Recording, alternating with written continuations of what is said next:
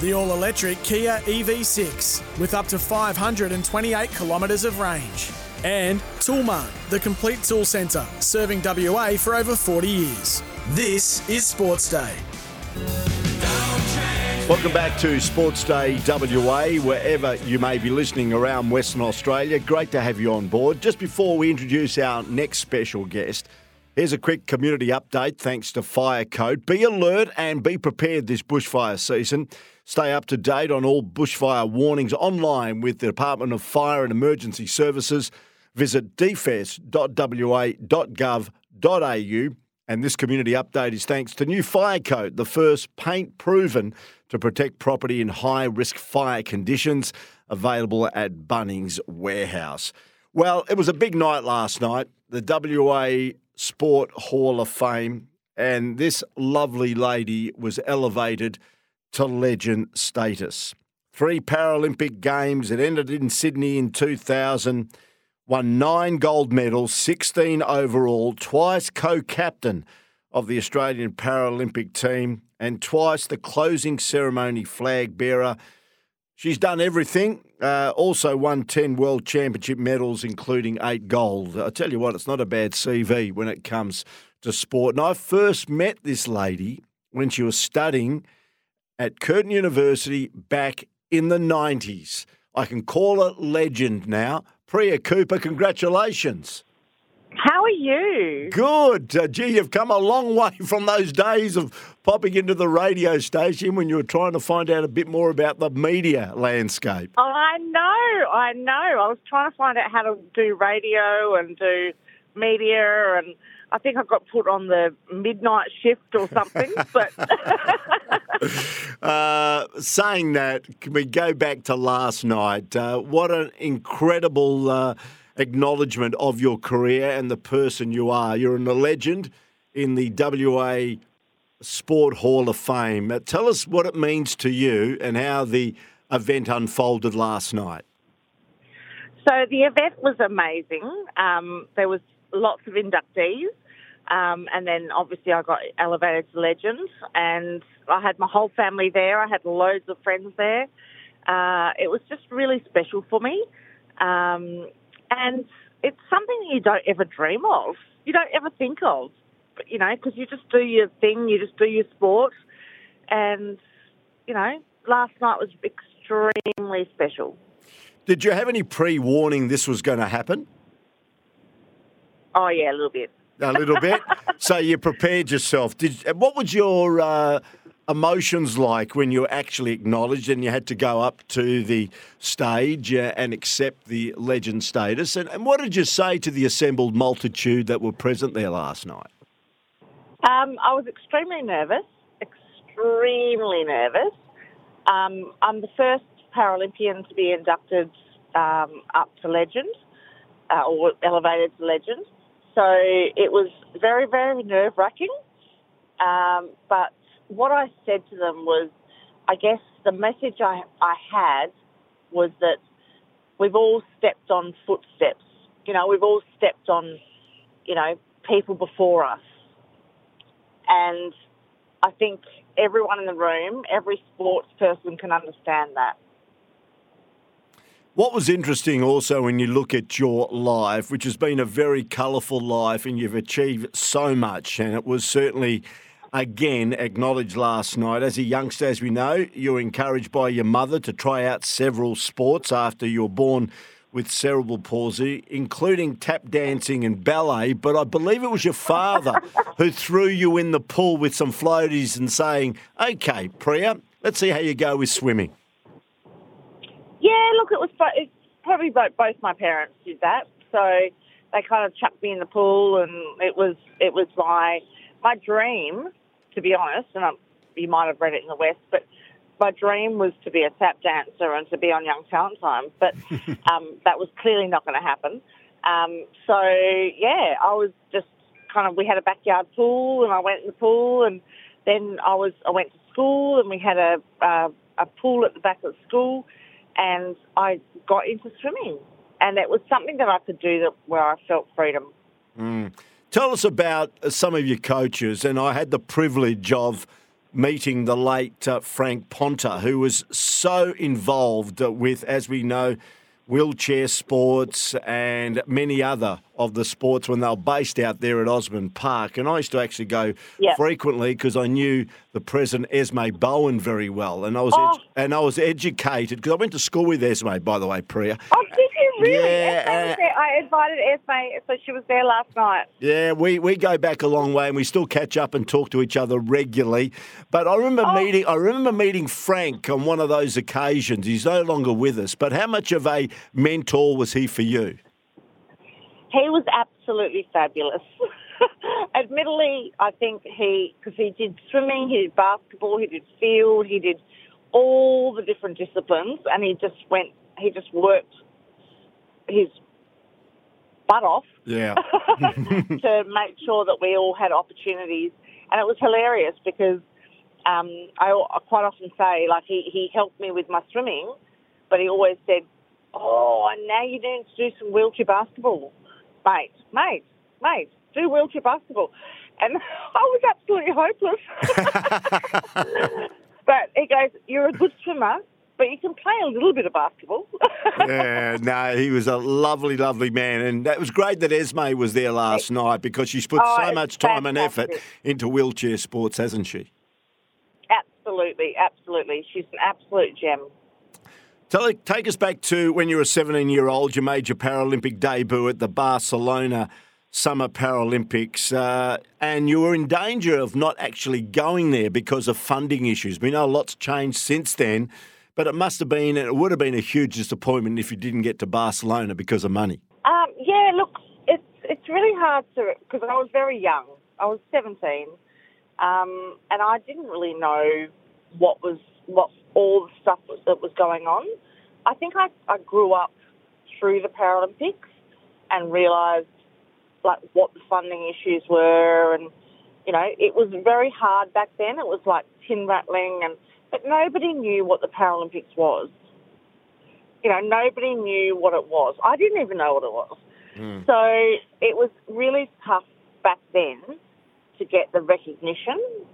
And I think what's happened in subsequent years, um, since obviously 2000 and, you know, now, uh, is that there's so much, and Tokyo was probably the best, well, Sydney was definitely one of the best, but Tokyo definitely made its mark with the pay parity when it came to the medals.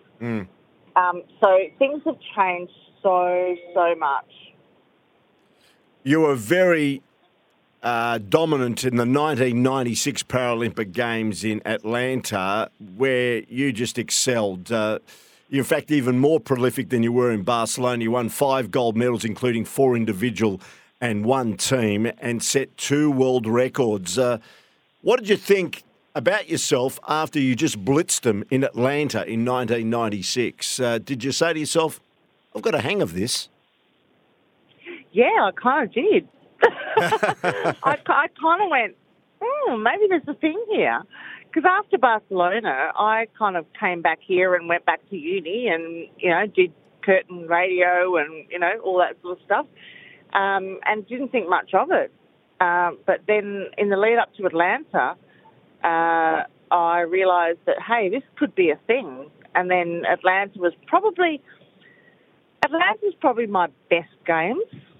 I would have to say it was my best best games, um, it was just I can still smell the air. You know, like I can still smell the the warmth of the air, the humidity, and and the feel of the pool, and it it still comes back to me this day, and it was just quite an amazing experience. Mm. And I was only twenty one.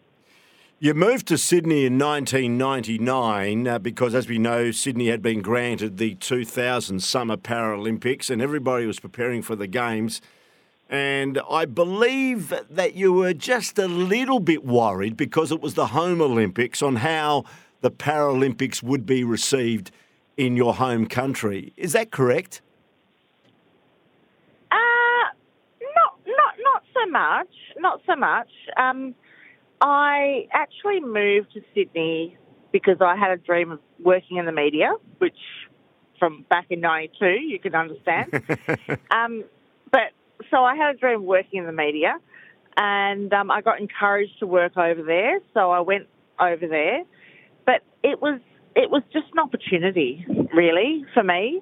Um, unfortunately, I had to leave my partner, who had just moved over from um, South Australia, and I just kind of left and went, I'm going to follow this dream. And it was one of those things where I we kind of both went, if you don't do it, in 10, 15 years' time, you might say, what if you never tried? And so I, I just gave it a go. Um, and the Paralympics was, it was the first time that the Paralympics was, you know, united with the Olympics. So, SOCOG, um, so the Sydney uh, Olympic Committee Mm. was joined with the Paralympic Committee and they just built it and built it and built it, and it was just absolutely fabulous. As I said, your CV is incredible. Inducted, inaugural inductee at the WA Women's Hall of Fame in 2011 and inducted into the Sport Australia Hall of Fame in 2015. But when you look back on your sporting career, is there one moment, Priya Cooper, that really stands out for you, is a beacon in your mind? Um, I'd probably have to say that it would be the Sydney uh, gold medal, the home Olympics. It's very, very rare for an athlete to be able to have a home Olympics, a home Paralympics, Olympics, you know. Um, and so, so to be at sort of, I was probably not at my peak, but to be able to win a gold in front of a home crowd, in front of my family, in front of my my son that you know my son that was seven years old at the time, um, and just to experience that whole emotion of that, that's probably most important to me. Amazing. And was it true, even though you made your mark uh, in swimming, you had a fear of the open water, and to overcome that fear, you took part in the open water 20 kilometre swim to Rotto uh, about 20 oh years my gosh, where do you where do you find all this? Ah, well, that's my job, Priya. Is that true that you had a fear of the open water and you did the Rotto swim and uh, the fear went? Well, no, it didn't go. It didn't go, Peter. Didn't you Um, go? No, I did it. I did it, but my husband did it first, Oh, okay. and and I was like, do you know what? I'm a distance swimmer, and I must be able to do this too. So I, the very following year, so he made it. Um, the first year, which I think was 2001. hmm And um, in 2002, I was like, I'm going to do this. And um, I've got to tell you, I first I was so petrified.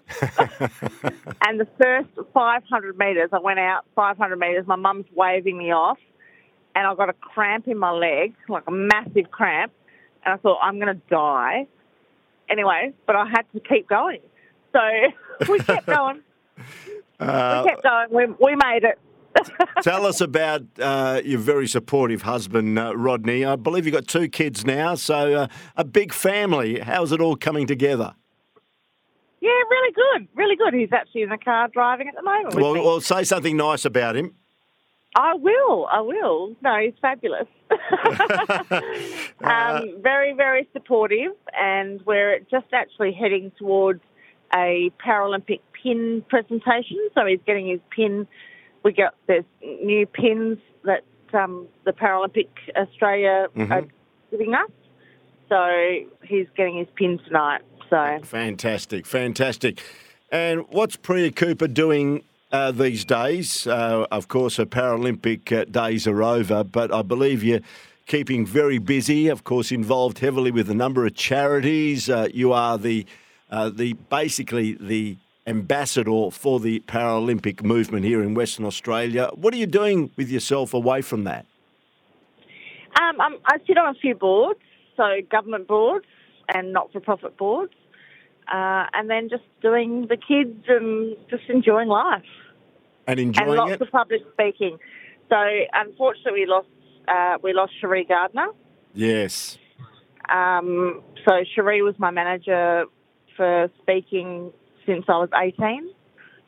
Um, Is but that right? Yeah, lost- Cherie, who of course uh, was heavily involved in radio and was a manager of Six PR and had a lot to do Yeah. with a lot of the careers of a lot of women actually uh, in Western Australia who are trying to forge their profile in what was many years ago a male-dominated media landscape.